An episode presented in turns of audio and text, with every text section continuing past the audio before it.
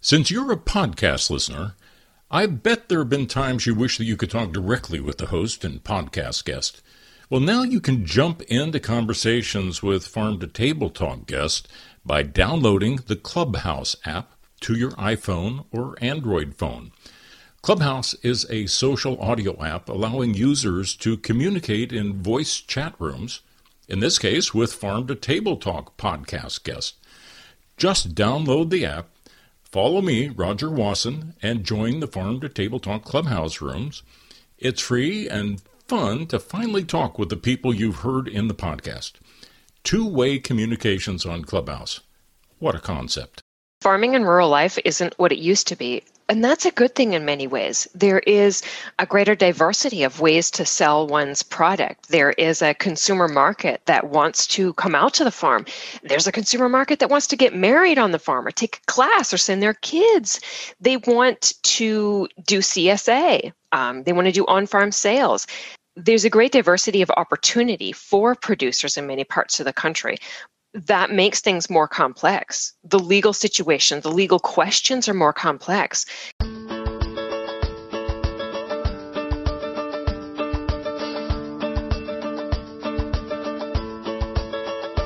It's time for conversations about our food and how it's grown on Farm to Table Talk with your host, Rodger Wasson.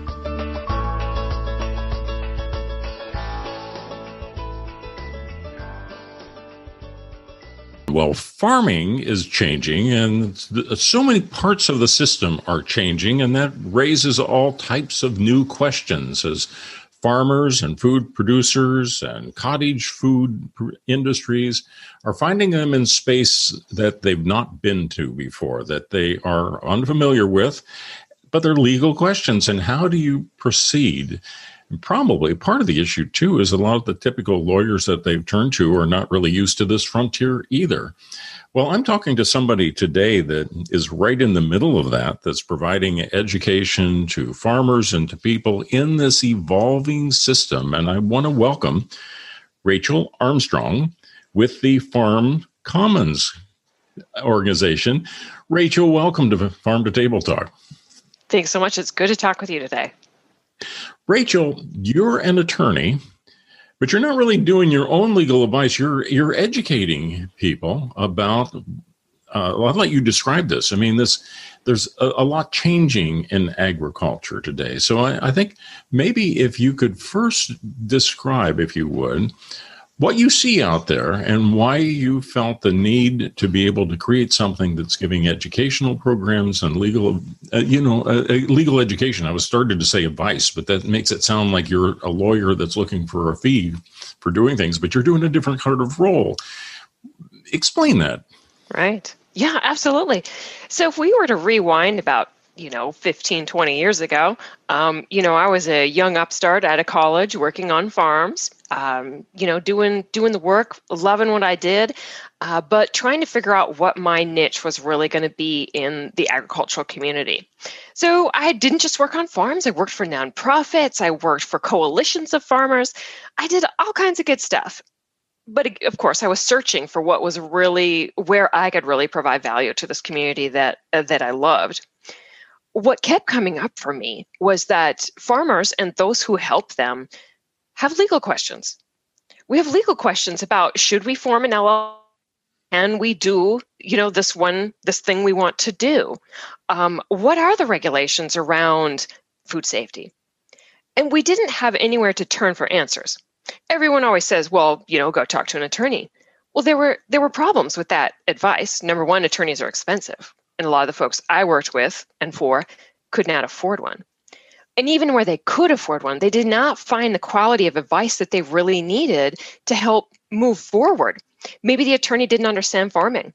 Maybe the attorney simply wasn't helpful in terms of what they were, um, the quality of their advice or how they helped the producer move forward. So this was a difficult experience all around. And I, I looked at that and I thought, well, gosh, you know, there must be there must be a better way. Um, and I'll admit, I'm very entrepreneurial at heart. So I was like, hmm, I think I'll figure it out. and I literally enrolled in law school and um, entered to figure out how to meet the agricultural community's need for high quality, relevant legal information that helps our businesses move forward and become more resilient. So that is really the genesis of um, Farm Commons. And we're a nonprofit today. We've been around eight years. Our mission is to help farmers and ranchers address their own legal vulnerabilities within a community of support. So that's wow. Wow. that's the basics of it. Well, that's a good explanation. But when I think back of farmers getting getting help from local lawyers, what conjures up an image in my mind of remembering a time where every small community had a couple things you could count on. It had a church, it had a tavern, I had a funeral home, had a grain elevator, and a local lawyer. The lawyer primarily was involved with sales, sometimes income tax, uh, and wills. And there wasn't much other reason to go to them, you know. I think that you know, just kind of like you, you got down. If you took you took out uh, wills and and sales, buying or selling property, it was like ninety five percent of what they did. And I, when I think about all that we hear about today, and we talk about on Farm to Table Talk, of people figuring out how they can go direct, people that ran into problems of their traditional farming models. And certainly we went through it with COVID. And all of a sudden decided, I want to create uh, an online program. I want to be able to go direct to consumers. And, you know, I can imagine that the lawyers of those older days would just scratch their head and said, well, I don't know much about that. Maybe they maybe wouldn't admit to that fact, but they wouldn't. They'd have to be doing, you'd have to be paying them to do some of the education because what was direct to sales was people might take a steer into the local locker plant and sell somebody a half a beef or something like that. But this is entirely different. These farmers today are selling their products literally all over the world in some cases, or even got these cottage food industries now that are figuring out how they can make some products at home and ship them around the world too. Um, so I would think there's a, a, lot of people will be anxious to get your perspectives um, in this new world. Exactly, exactly. Farming in rural life isn't what it used to be. And that's a good thing in many ways. There is a greater diversity of ways to sell one's product. There is a consumer market that wants to come out to the farm. There's a consumer market that wants to get married on the farm or take a class or send their kids. They want to do CSA. Um, they want to do on-farm sales. There's there's a great diversity of opportunity for producers in many parts of the country but just as you as you alluded to that makes things more complex. The legal situation, the legal questions are more complex. And we have a problem, um, even without the complexity of farming, keeping our small town rural attorneys um, in business, anyways. So, you know, various factors, various forces at play. Um, small town attorneys are becoming a, dry, a, dying breed. They're they're not there. The folks that have been there for uh, decades are retiring, and no one is stepping in to replace them. So, farmers are in um, in a doubly bad situation where um, if they're lucky enough to have an attorney in their town, he or she is probably not skilled. Um, uh, doesn't have a baseline knowledge in terms of the most innovative ways to farm um, and reach reach consumers. So those folks are left out in the cold. Our most innovative farmers that are developing uh, new ways to uh, to make money in rural areas, new ways to market products, are left without any of the guidance or support that they need to make those businesses strong uh, and resilient. So legal education is hugely important. So, those lawyers that still do remain in the rural communities, are you able to offer help to them? Uh, yes, that is a big part of our mission. I'll admit, our mission comes in about in three different parts. We educate farmers, we educate agricultural support persons, and lastly, attorneys. And that uh, the attorney piece of how we achieve our mission is the last to fall into place. We've been around for eight years, and we're I anticipate we'll really get a jump start on that aspect of our pro- programming in the next year or so it's taken a little while for us to perfect exactly what we provide to farmers and farm service persons but there's uh, there's a, a, huge need for us to educate attorneys and to help them better serve this market overall. It's not just a knowledge barrier. There is um, there's a cost barrier. There is a lack of understanding of the nuance of the farm business and how to best serve this market. So there's a, there's a few problems that we're we're very excited to begin to tackle.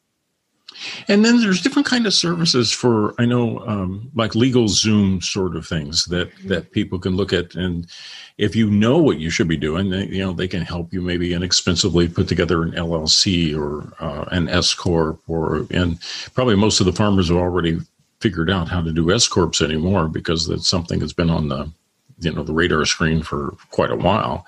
Um, but what tends to be the kind of issues that uh, or say like the top two or three issues that are on farmers' minds where they really need some um, extra insights or training uh, on legal matters? What are the, what would be the top ones?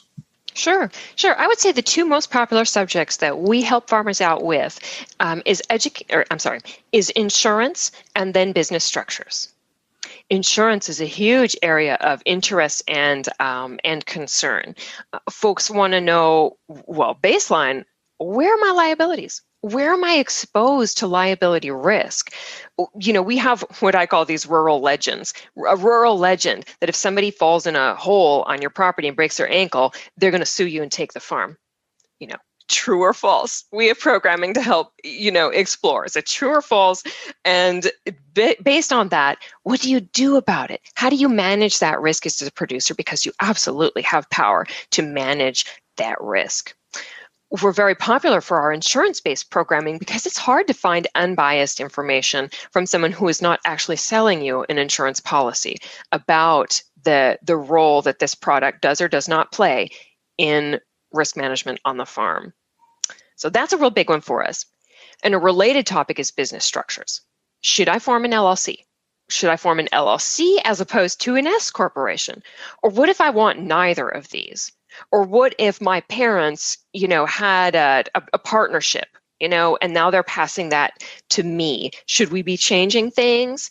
So we do a lot of work on helping farmers understand their options and getting good paperwork in place for a business structure that actually reduces risk and isn't purely ceremonial. And that's another subject we can get into. So, those to answer your question directly, it's insurance and business structures that are among the most popular. I'm going to sneak in employment law as a third um, a, a third uh, subject of rich with a complexity and um, problems and also solutions that we work on a lot. So, if you've decided and you've gotten yourself set up as an LLC or or an S corp, for example, and it seems to me like most everybody's one or the other. It's, it's rare to run into entities anymore that haven't found some something like that that they're looking at. Uh, but then you still need insurance uh, on top of it. So, if you are um, say for example if you're a farmer and you're going to start marketing your product and all likelihood is the product's going to be perishable. Most of what's being marketed is going to have to have a cold chain. And and and to protect against the kind of issues i would imagine is that if it breaks down and the product spoils or has some other kind of condition that makes people sick um, typically, how do you deal with that? I mean, because I think that's got to be one of the first or worries that somebody shipping fresh product or around the country would be worried about is what happens if I'm, you know, I'm going to try not to get anybody sick, but if they do get sick, um, how am I protected from that? Absolutely. Great question, and one that hangs heavy on the minds of many producers. Uh, the answer for most of the country, and by that I mean outside of California, for most of the country, uh, what a farmer is going to do who who whose primary business is to produce a raw agricultural product is they're going to go to their insurance agent and get a farm liability policy. Sounds great right? Farm liability covers you for liabilities that occur on the farm or, or extend from the farm. Yes that is true but when it comes to a food safety incident when it comes to someone getting physically sick from um, a pathogen within uh, that product, uh, it's it's a little bit more like the Wild West in terms of whether there's actually coverage for that. We recently uh, conducted a program to uh, gather uh, farm liability policies from you know about a dozen producers, read them in close detail, and research whether or not they covered um, a, a food-related illness, a pathogen-related illness. By and large, they do not They do not provide any coverage for if someone gets sick from ingesting a foodborne um, pathogen uh, from th- that that originated on that farm. So, like E. coli or Salmonella exactly. or Listeria. Exactly. And we started this project by saying, "All right, Mr. or Mrs. Farmer, do you think this is covered?" And almost to a farmer, they said, "Yes, I believe this is covered." And then we said, "Uh oh, we read the policy. It's not." So then what is a farmer to do? They can go back to their insurance agent and say, no, really, I want coverage for a foodborne illness. To which the insurance agent may say, all right, we've got something like that, and it's called a product liability policy. It's not a farm policy, it's a product liability policy. And that's going to give you, you know, and hopefully then the insurance agent will describe the characteristics of this coverage. So naturally, farmer says, what'll it cost me? That is all across the board, but most farmers find it to be much too expensive. So, getting actual product liability coverage for a raw agricultural product is number one, difficult, and number two, expensive. So, there are actually a huge percentage of farmers across the country that do not have this insurance for their product um, and, and can't afford it, even if they can find an insurance agent who will sell it to them. It's it's a structural problem. It's not just it's not necessarily just the farmer's problem. This is a structural problem where the insurance companies aren't selling this product in part because they don't have an accurate understanding of the real risks of raw agricultural products. We've only just begun to to realize in the last decade or two the significance of foodborne illnesses from raw agricultural products and begun to trace them to their source. And insurance policies have now come caught up with our evolving scientific understanding of foodborne illnesses. So we're producers, the agricultural community outside of California in particular, are caught between a rock and a hard place on that subject in particular. Wow. So when you start looking for insurance products like that, I, I, would imagine it doesn't have you don't they don't have to be looking at local. I mean, so possibly they, there's somebody that's in expertise is in that that uh, can write those kind of policies, and if they can do it in California, they could probably do it in New York, I suppose. Just uh, the ones that are experts are experts, and that's emerging around the country. Yes, insurance used to be very locally driven um, because you needed to have an agent the internet has changed a lot of that and there are specialty providers who are emerging that that serve for example cottage food businesses um, mm-hmm. in home you know in home food production we're seeing that those policies still have to be um, authorized for sale in an individual state. So the insurance company still does have to go to every state and submit that policy for approval for sale in that state. So some so there are some barriers to a completely like nationwide program. But again, some companies are are like, hey, that's a market opportunity. You know, we're gonna we're gonna pursue this um, cottage food business market. I haven't seen a lot of that development in in agricultural production itself. A lot of that is limited to farmers markets and um, and value added products. But I'm hopeful. I'm hopeful somebody will catch on to the need for um, a food safety liability product for growers specifically?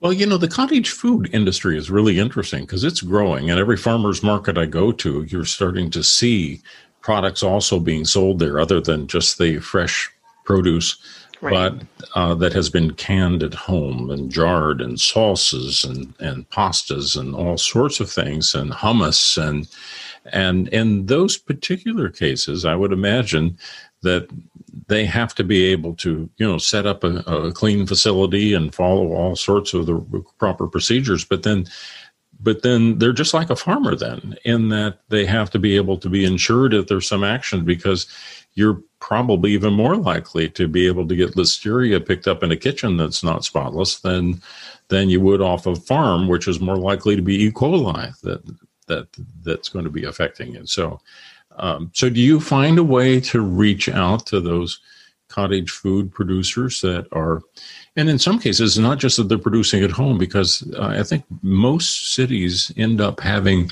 some sort of commercial kitchen available for small enterprises to go to go in and, and do their baking or do their preparation in a in a shared facility in the community. So, do you, right. you find a way to reach to those people? Yes, cottage food is is a very important subject for us because we are as a, as an organization motivated by farm resiliency. We want to see farm businesses be uh, successful and and thrive and create something that can last. The harsh reality is it's increasingly difficult to do that off raw agricultural products. Uh, you know, selling selling cauliflower does not pay the bills. Selling cauliflower pickles, you know, selling cauliflower pizza, that stands a chance of paying the bills. So we're especially passionate about um, supporting the opportunities for farmers to make um, a living, to make a good living um, off what they do. So we tend to work the most with uh, farmers that are then pursuing cottage food and uh, value-added production like that as a way to enhance their uh, their profitability and grow grow their market. We also focus on um, agricultural producers who are who are pursuing these new markets because that transition point is quite fraught legally when you're transitioning from raw agricultural production to value added pickles, jams, pizza, whatever it is, a lot of additional legal rules come into play. A lot of things change. Zoning compliance is at risk. Um, employment law compliance is is at risk. Your insurance needs change, and so many producers have no idea that they're about to cross this bridge that they're about to shift a lot of their legal obligations. And then they find out once they've invested in the additional infrastructure, the marketing, the planning to to to do this diversification and then find out that there's a significant legal barrier to that. So that's that's of real concern to us that that folks are actually becoming more vulnerable when they're trying to diversify and create more resiliency.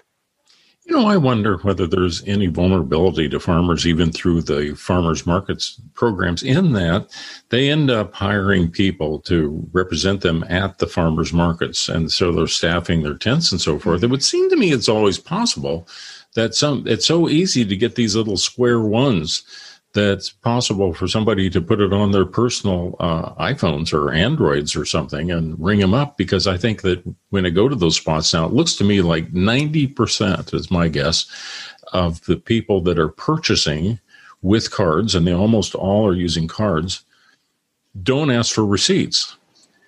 And so it would seem to me that there's some some vulnerability. I don't know if there's any advice or counsel that you can deal with there, but whoever is working for you in, in a market could possibly even put wrong numbers in or even using it into their their own iPhones when uh, when they're in that interaction directly with a consumer at a farmer's market.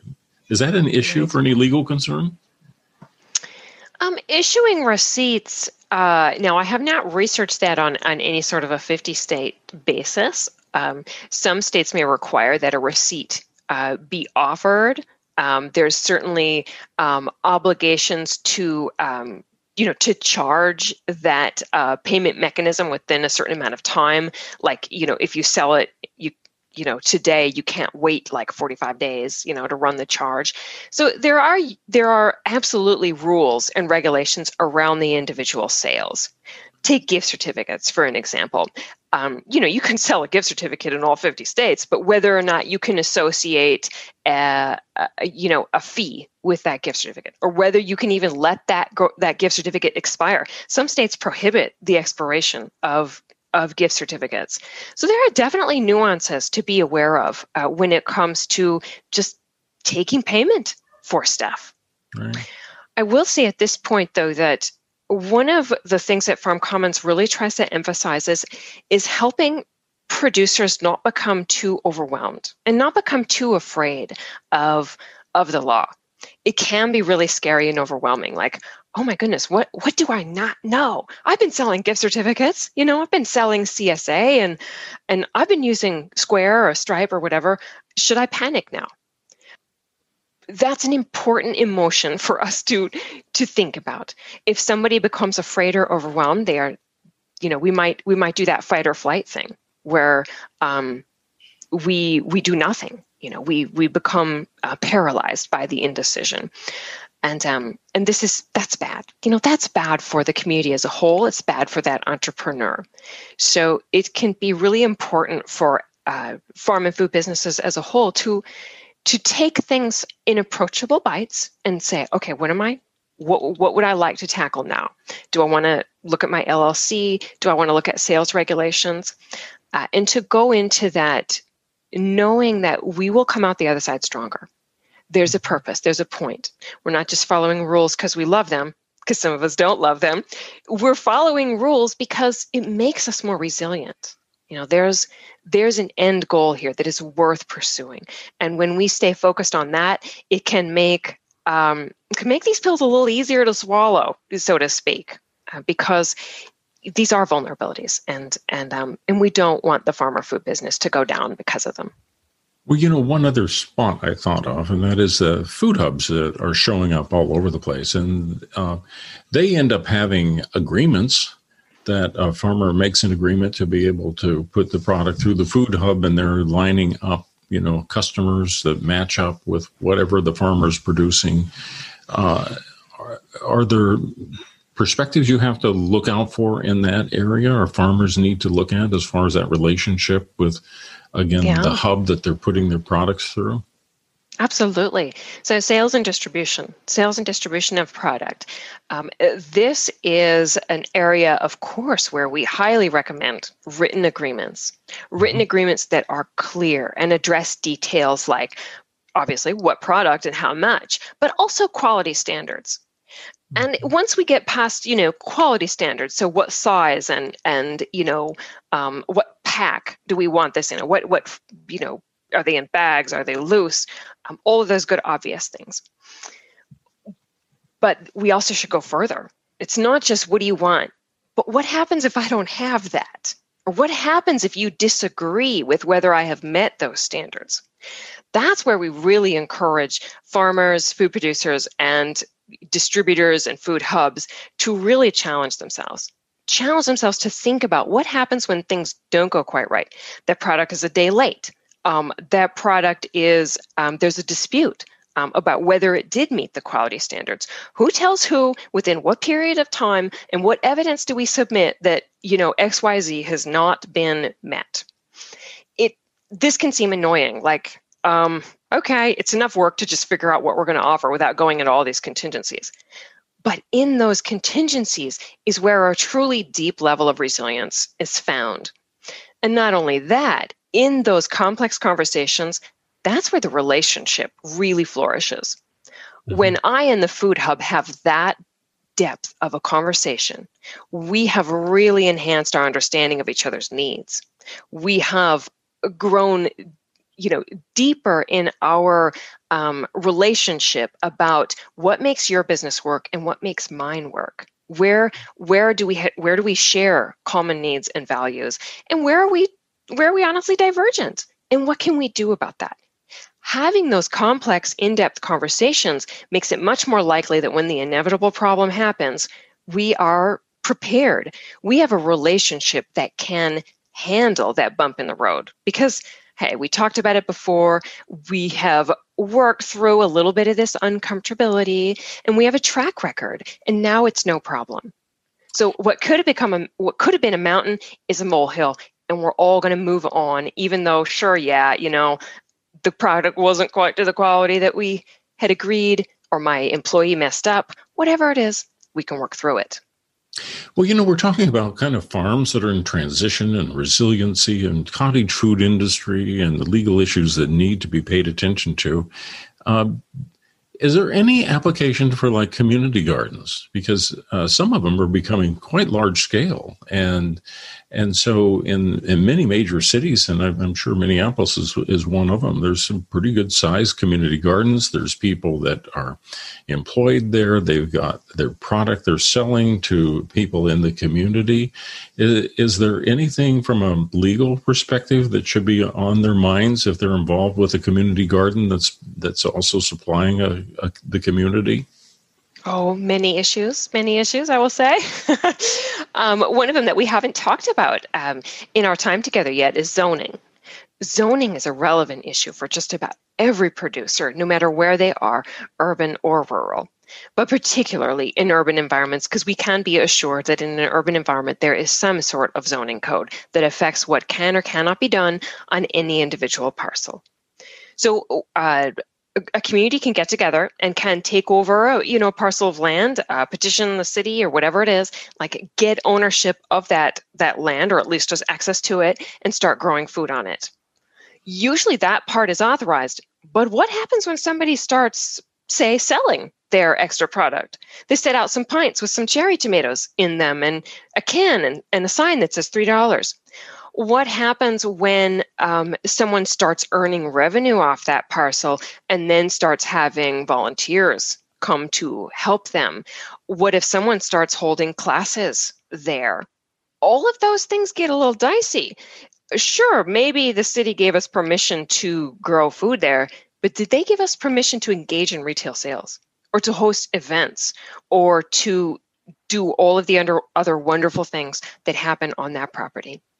And zoning isn't just a concern for those in urban environments or community gardens. It becomes a concern for uh, the farm in the countryside with a beautiful barn that wants to host weddings or that wants to have um, a grape harvest festival or, uh, and no joke, this is spreading around the country, goat yoga. If you want to have yoga with the goats, all of a sudden that's that's a whole nother it's a whole nother can of zoning worms and we need to take a look at that and just to go back to my favorite um, you know, uh, my favorite subject, insurance. Our insurance concerns are rich and real um, in the urban community garden, as well as on the rural farm that's now hosting weddings. We always need to talk about what's going to happen when someone is hurt. And the answer to that almost always is we will call our insurance company because that's why we buy insurance. The local zoning thing is really interesting to me too, because um, you know, I, again, I know of a lot of community gardens, but the other thing you hear a lot about is people that are continuing to try to push into their neighborhoods with chickens mm-hmm. and even goats if they can get away with it. So far, you don't hear much about pigs, although I've seen potbelly pigs kept as pets in uh, in communities. But right. and cattle are usually out on the fringe of, of town. But uh, but really goats and chickens and and some places you hear that a community you can you can have i don't know some arbitrary number of chickens but you can't have a rooster because they you know get the eggs but don't have the crowing. I mean, is, right. is is uh, you know i think about the people that just say gee i wish i could do that and i could do it in my backyard and it's I, I don't really think of those as farmers but it's it, it does seem it's kind of a sign of the time. That's an issue that people have questions about. Absolutely Absolutely. Right. Even people with just expansive gardens who are um, who are like the community garden now selling uh, parts, you know, selling pints of cherry tomatoes. It's also an issue in urban areas for your uh, for your average homeowner um, when they become a CSA drop site. And we actually see cases around the country where neighbors become upset that 30 people are traipsing through someone's garage every Thursday afternoon to get their CSA box and file a zoning complaint saying that that's a retail operation that's occurring in a residential area and succeed in getting that CSA sh- site shut down for being in violation of the zoning code.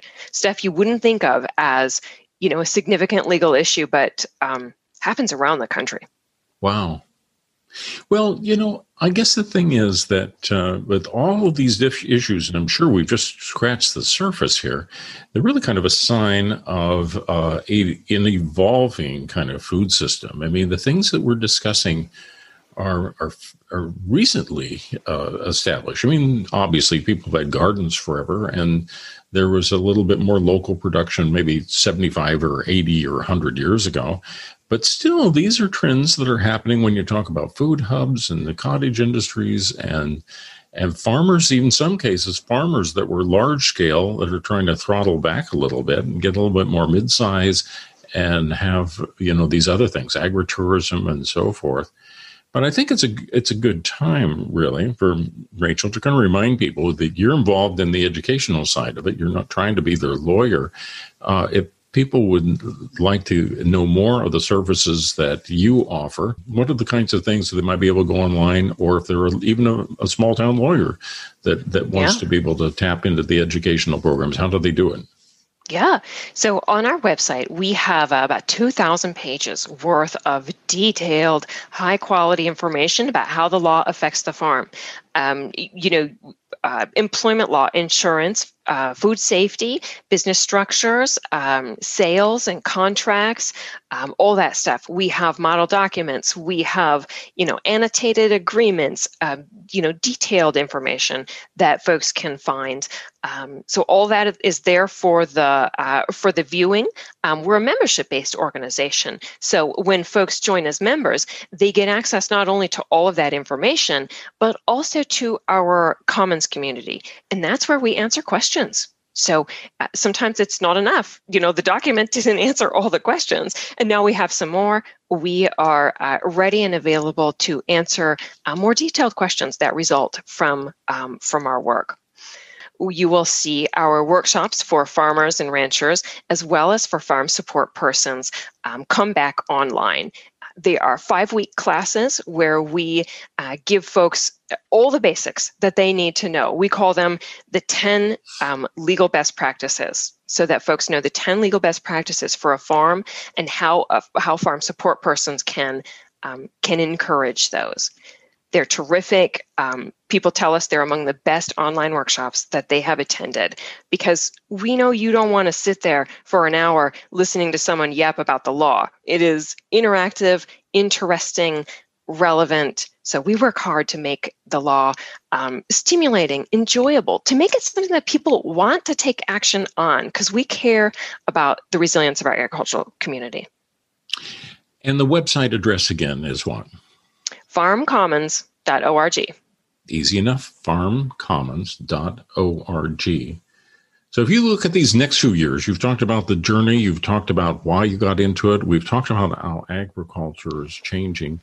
Do you see anything on the near horizon that uh, either makes you a little bit more cautious about what's going to be happening in the next three to five years or particularly optimistic because you're in the in the space right now. But uh, but how do you feel about this near side future and what its implications are for farm law? Yeah. I am constantly inspired by the innovation of agricultural communities and of, of farmers and ranchers in particular.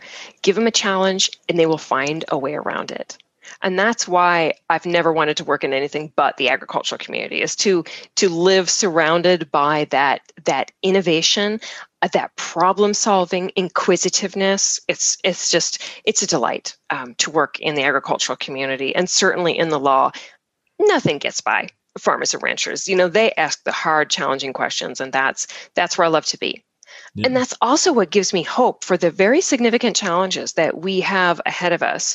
Um, the agricultural economy is is rough, and COVID was was was mind blowing in a lot of ways. And we moved into it thinking, what is going to happen? How are we going to come out on the other side? And there is much that remains to be seen. But what I can rely on is the innovation um, and persistence of of this community. And we can bet that we'll be around to talk about how the law shapes um, the ongoing evolution of of the, the agricultural economy right now. Well, I really appreciate your being around to talk about that because this is a part of agriculture that we've got our attention. And we got to remember they got to wrap law around all of these changes that are taking place. And Rachel Armstrong, I'm glad Farm Commons is involved in that. And thanks for sharing with us this morning on Farm to Table Talk. Thank you. It was lovely to talk with you.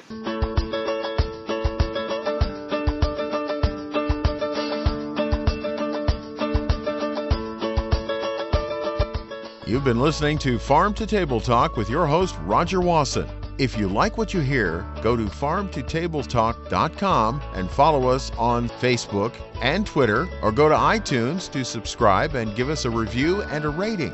Thanks for listening to Farm to Table Talk with your host, Rodger Wasson.